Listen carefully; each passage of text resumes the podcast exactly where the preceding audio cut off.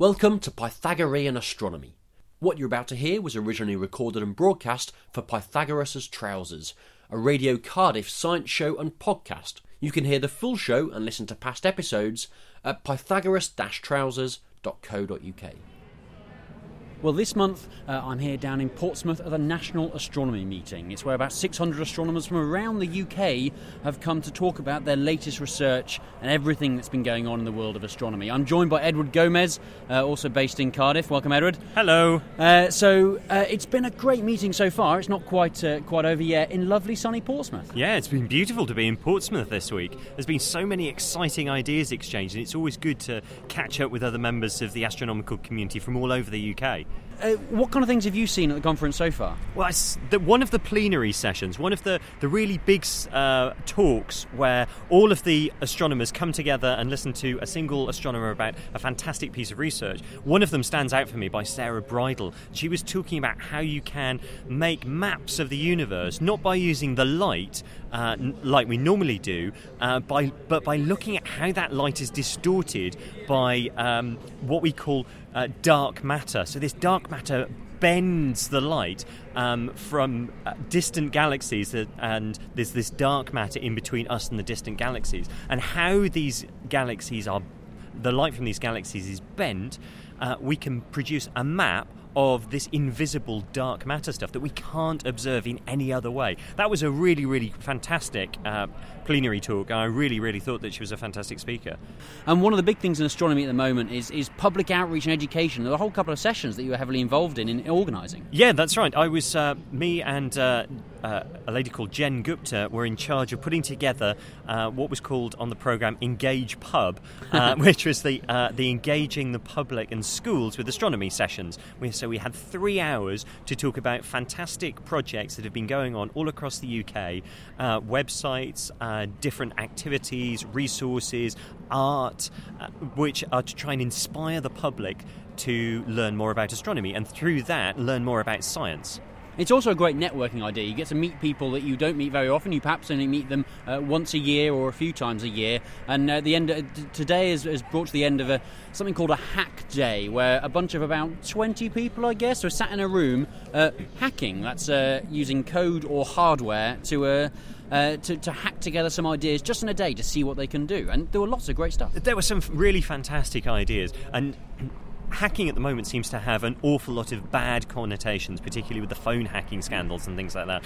But this was really putting uh, software and uh, some hardware together to produce really good things. So, looking at things that are freely available, uh, information that's available on the internet, and piping that through a bit of software to produce uh, a visualization of the surface of um, Mars, or uh, looking at uh, somebody produced a haiku generator from scientific papers, which was uh, really quite good as well. So it was a lot of fun, and it's a different way of, of networking and collaborating with people that you probably wouldn't meet if you just stuck to your own research.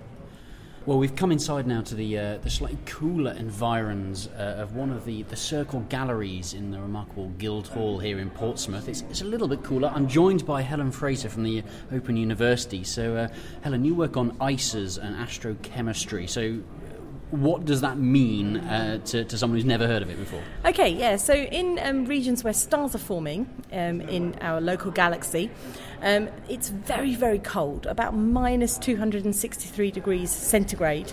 So, um, not nice and hot like today, in mm. fact, very chilly, worse than the winter time. And uh, what happens there is uh, there's lots of gas and dust, and basically the, the gas freezes out onto the surface of the dust grains. A little bit like you get a frost layer on your car on a winter day, sort of the same process almost. But the kind of ice we find in space, it's not like the nice ice you'll have in your Pimm's and lemonade while you're watching Wimbledon, which we can see on the big screen outside, actually, which is quite nice. But um, it's, it's called amorphous ice. It's like a very spongy material. So it traps gas in it, and that gas can, can be released or it can be trapped again. And um, these are really our little, um, they're very tiny icy dust grains. There are really our factories which make all the complex chemicals that we see as a as a byproduct and the, the, things that are influencing the star and planet formation process.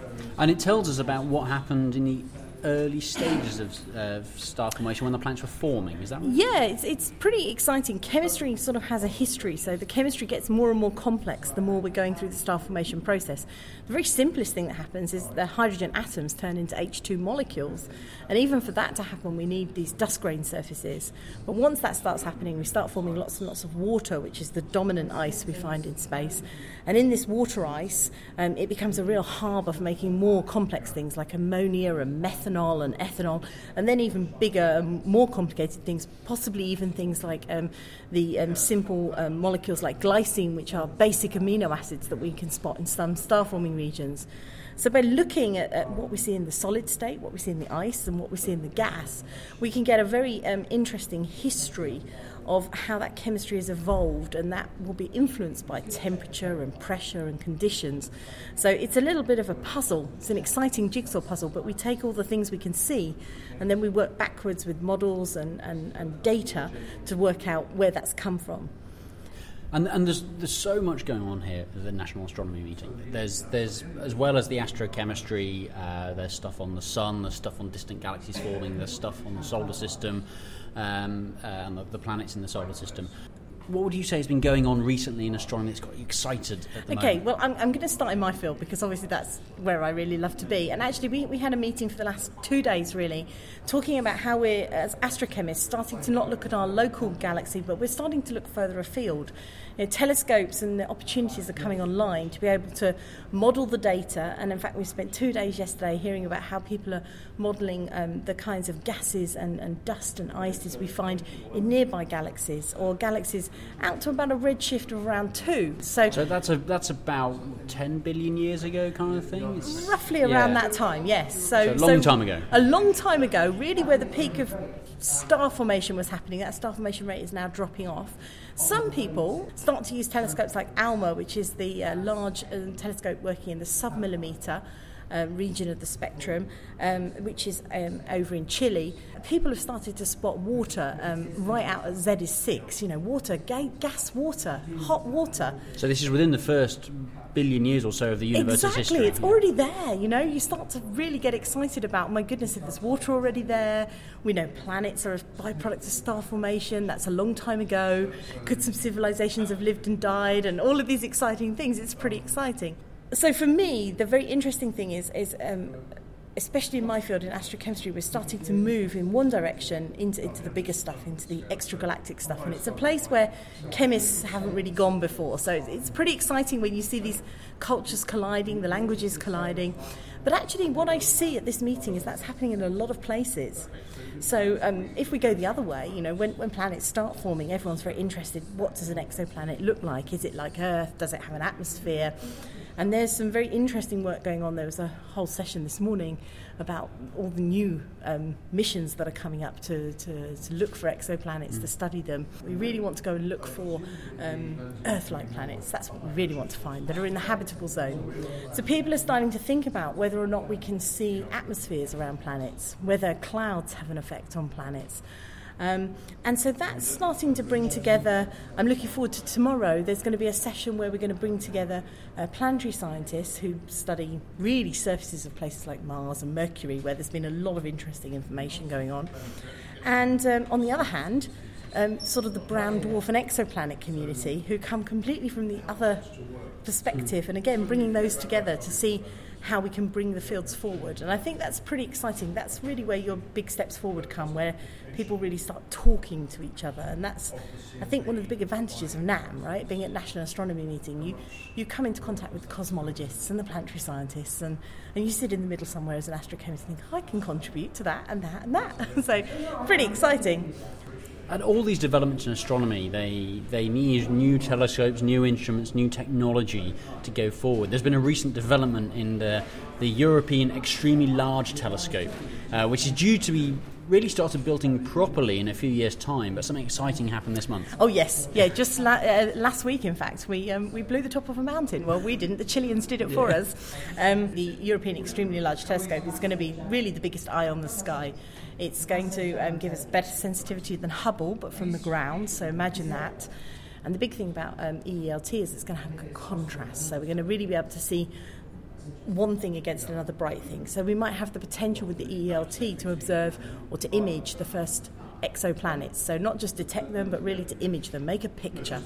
And imagine if we then could see an exomoon around one of those exoplanets. That's pretty cool stuff. And that's what the EELT will do.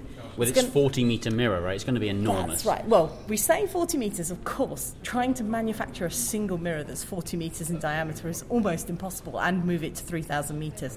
So, in actual fact, the mirror is going to be 758 separate segments. I had to think about exactly Yeah. how many it was going to be. It's a lot of segments, a lot of tiny pieces, and it's going to use a system called adaptive optics. So, that's what that's going to do is it's going to correct really for the Earth's atmosphere between us and where we're observing, and each piece of the mirror will move independently. But in order for all of that to work, we have to put the telescope on a really stable base. So we have to put it on a base that's around 300 metres wide and, and 150 metres long, or the other way around, whichever way you want to talk about it. Then we're going to put this huge telescope on, which is like the size of half a football field. So that's a pretty big Yep. telescope, and we need it to be very stable. And so the best place happens to be the site that we've chosen to put it on, which the Chileans are quite happy with, is a mountain in, in the middle of uh, the Chilean desert. But it wasn't quite flat enough, so they've blasted the away around. I think it's around 5,000 tons of, of material. Um, which they'll reuse in building access roads and manufacturing things and everything else um, um, to actually try and flatten the top of the mountain. So they're flattening the top of the mountain so they can actually start building telescopes. That's step one. We've got to wait about another 10 years for first light, unfortunately. It's going to be a way off. But the first steps are very, very important. And if you want to see videos of a uh, the top of a mountain being blasting off, I think they're available on the ESO website, so eso.org. Yes, eso.org, and then if you just put in E EELT, um, if you put a little hyphen between the first E and the second E, um, that hyphen is in, very important to the Europeans because the first bit says European, extremely large telescope, as opposed to any other large telescope that might be being built, then you'll definitely find it. Yeah. Excellent. Well, uh, Helen Fraser, thanks very much for joining us. Thank you, Chris. I'm joined now by uh, Jane Greaves from St Andrews University. And Jane, you've been looking at not one of the big shiny planets that we're used to seeing, Jupiter or Mars or Saturn. You've been looking at Pluto, that tiny dwarf planet right on the outer limits of the uh, solar system. Uh, what have you been learning about Pluto? Pluto's always fascinated me because it is this small, you know, dignified dwarf planet discovered in 1930 we've known so little about. What we've been doing is using long wavelength observations, not light that you can see, but about a thousand times longer, more like radio waves. And these escape really easily from underneath soils of planets. So what we've actually done is dig out some data that enable us to look under the surface of Pluto. Wow, so you've seen, I mean, we haven't really seen the surface in any great detail, but you're looking at the interior of the planet, or I guess not really the deep interior, but No, that's right. We're looking a few centimetres down, we think. It's a bit like using radar, but without having to send a radio signal out. It's actually the um, materials in the soil, particularly the rock and ices, that send off this submillimetre wavelength light. And this was picked up um, by a submillimetre telescope quite a long time ago, in fact. And what, what have you learned? Does it look different a few centimetres down to on the surface? Actually, it does. This is the really surprising thing. Um, we actually did this as a student project. It was the work of an undergraduate student looking at this data just been gathering dust. Um, I kind of thought it would look the same as the light curves that we've seen of the surface already in wavelengths like the infrared. What you get is as the dwarf planet turns around, you get different signals according to how much these ices emit, um, depending on whether, what they're made of, really. And so I thought it would just look like this normal curve. But in fact, what we got was something that about half the dwarf planet looks different. Um, the curve goes down where normally they go up. And it looks like the ice is just a few centimetres down are different. And that, in some ways, is you might expect because sunlight hits the surface and maybe changes the chemistry. It can produce darker chemicals. Um, but I wasn't expecting that just a few centimetres down you'd find something that appears to be chemically different. Wow. And do you think this is linked to? It's obviously in a binary system. Are the chances it's linked with Charon, its large moon, or anything like that? Have you Yes, it it's a binary system, and indeed with four smaller moons around it as well, as we now know. Um, it may be linked to the formation of this whole system because Charon's quite big compared to Pluto, suggesting they formed from some kind of cosmic crash. And in that case, um, what would have happened is maybe the materials got mixed up. But you wouldn't know that from just looking at the surface. You can't prove it. Um, so finding something a bit different lower down um, is actually really exciting for that model. What we're really looking forward to is the detailed pictures we'll get from the New Horizons spacecraft next year. So, for example, if the surface looks really wrinkled, that would be good evidence of something almost like plate tectonics, like we have on the Earth, um, that things crashed together and created a sort of fragile surface. So ahead of uh, New Horizons visit uh, next year, we're getting a deep insight into into Pluto. It's all uh, yeah. This is. Stuff. I think this is really cool because the data are actually gathered um, in the last millennium in 1997, and it's only now we've thought to go. Well, how does this match up with what we think today? Yeah, so. Proper archive data. yeah, I mean the archivists of these space and ground telescope facilities are just awesome. Stuff is available to get your hands on and think about new science. Jane, thanks very much. Thank you. Well, I'm joined by Brooke Simmons, who's at the University of Oxford. And uh, Brooke, you work on galaxy evolutions. That's how galaxies have been changing throughout the history of the universe. What kind of things have you been learning at the conference so far? Well, it's been a really diverse conference so far, and even just in the Galaxy Evolution sessions, there's been a lot of topics. The session that, that I was just in was actually a combination of two different topics. Uh, the first of which was how you can tell a lot about a galaxy just by looking at it. For example, uh, you can tell that a galaxy has had recent star formation by looking at its color, uh, and you can tell that a galaxy is in a disk, so very rotationally supported, like a frisbee uh, rotating in space, a gigantic frisbee, um, because disks in, in, of stars have particular shapes to them and they have particular structures like spiral structures or great big bars that are these sort of like a like a rectangle right in the middle of the of the circular disk and and all of that tells us about the underlying physics. My work has been studying that recently and, and you can sort of trace using these features how uh, disk galaxies are settling into very thin thin sort of frisbees or pancakes um, over the course of many billions of years. You can look at uh, what are called galaxy bulges as well which are this is the big thing in the middle of a yeah galaxy, so it's, it's like the yolk of the fried egg. If your galaxy is two fried eggs back to back it's like the yolks and they come in different sizes and they actually it turns out come in slightly different shapes as well. Galaxies are just sort of a big mess of, of structure and features. And so it's, it's really a challenge trying to figure out exactly what's going on underneath all of this. One of the one of the great tools in that is going to be um, the so-called IFUs, which are integral field units, which is a very technical term. But what it means is that you get a breakdown of the wavelengths of light. So you get different kinds of, of chemicals and different compounds that are uh, absorbing and emitting light uh, at different wavelengths, and you get that breakdown all across the galaxy. We've been able to do these big surveys, so you can look at hundreds or even thousands of galaxies in this really unique way. It's a completely different dimension on galaxy evolution. We're just starting to see the results from those. And, and it means that in, instead of just looking at how red is this galaxy, how blue is, what color has it got, mm. it means you can say where's the carbon in the galaxy, where's the nitrogen in the galaxy, exactly. or where are some of these, these complex molecules. How long ago was the last time the galaxy formed stars? And what kind of material was the gas made of that it formed stars because the, the gas in, in, galaxies in the universe it changes its composition as the universe itself ages and evolves. And so uh, looking at colors won't really tell you very much about that but looking at the, the full spectrum and all the information we can get is really powerful for that. It's the physics part of the astrophysics, I guess. yeah, I think, yeah, I think in many ways there's, there's there's ways we can get at the physics just by looking at the image, but then when you want to get into some of the details, there's really no way around it. But you have to sort of decompose all of the light into its its component wavelengths and look at all the compounds. Uh, so we've had a lot going on just in galaxies, but one of the things I really like about NAM is that you can go to so many different sessions. It's so diverse. Um, matter of fact, one of my favorite uh, sessions has been it was a plenary talk yesterday that was about the sun and about solar flares. So not your research area not at all. all. my research. The, the, speaker was talking about how we can have super flares from the sun. So we, we, we, get flares from the sun, which are these these eruptions that cause the aurora and can right. sometimes knock out satellites and so right. on. These super flares are a thousand times bigger. Some, at some point um, in I think it was Quebec and. Uh, there was a solar flare that was a it wasn't a super flare by any means, but it knocked out the entire electrical grid. And this is something that, that is, is that times 100 or 1,000. Um, and, and I think what the speaker was really saying was, we're due one of these.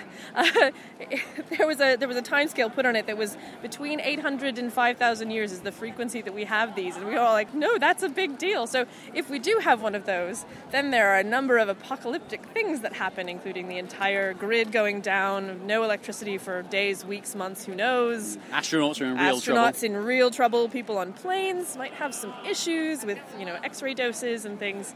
Uh, so that was just like fascinating, and we all came out of it going well, what do we do? what can we actually do about that?